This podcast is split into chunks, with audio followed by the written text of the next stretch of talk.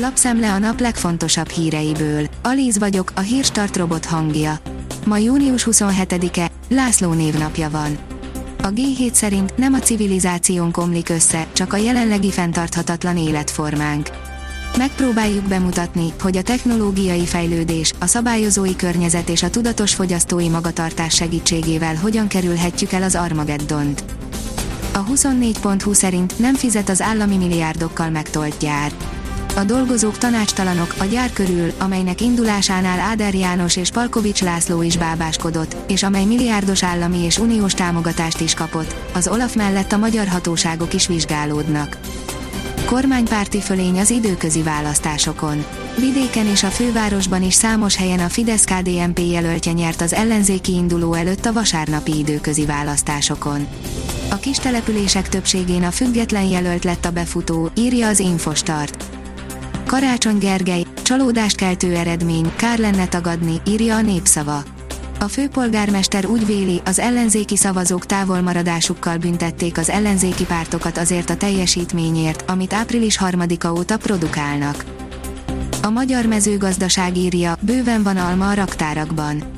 A tavainál nagyobb az európai almakészlet 2022. május 1-én 1.542.655 tonnát tett ki, ami 17,7%-kal meghaladja az előző év azonos időszakáét.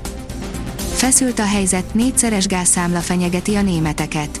Az orosz gázszállítások csökkenése miatt további jelentős energiadrágulás várható Németországban, amit a szolgáltatók teljes egészében átháríthatnak a fogyasztókra.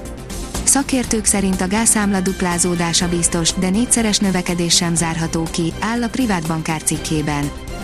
A Forbes kérdezi, Forbes egyszer egy kitört a légi káosz, mit tehetünk ellene, hogyan utazzunk. Törlések, hosszú késések minden nap, sztrájkok és bukott nyaralások. Óriási a káosz az európai légi közlekedésben. Röviden, tömören elmagyarázzuk az okokat és válaszolunk a legfontosabb kérdésekre. Mennyit kell sorba állni a reptereken, mit érdemes tenni törléskor, mikor van a legtöbb késés, menjünk inkább vonattal. Meglepően jól állunk a töltési infrastruktúrával.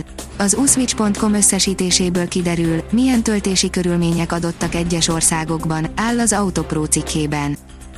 Az F1 világ teszi fel a kérdést, Schumachernek négy versenye maradt a bizonyításra.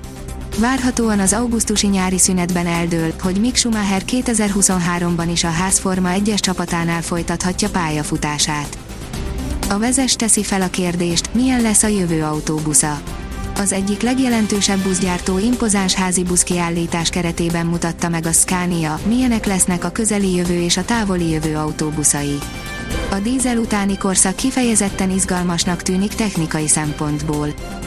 A napi.hu oldalon olvasható, hogy külföldi kikapcsolódásokon szórják a pénzt Románia lakói alaposan belehúztak Románia lakói a turizmusba 2022 első négy hónapjában, már jóval a koronavírus járvány előtti utolsó békeév, 2019 azonos időszakának utazásai felett járnak, már ami a külföldön elszólt pénzt illeti.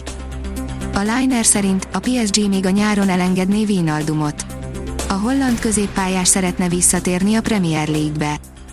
Atlétika, Takács Boglárka triplázott az OB-n. Takács Boglárka mindent vitt a sprint számokban, Farkas Petra az utolsó kísérletével, egy centivel nyert távolugrásban az idei atlétikai országos bajnokság utolsó napján, áll az NSO cikkében.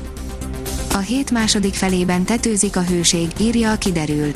Napról napra melegszik az idő, a jelenlegi adatok szerint a legmelegebb nap a péntek lesz. Ekkor több helyen elérhetjük, néhol meghaladhatjuk majd a 39 fokot is. A Hírstart friss lapszemléjét hallotta. Ha még több hírt szeretne hallani, kérjük, látogassa meg a podcast.hírstart.hu oldalunkat, vagy keressen minket a Spotify csatornánkon. Az elhangzott hírek teljes terjedelemben elérhetőek weboldalunkon is.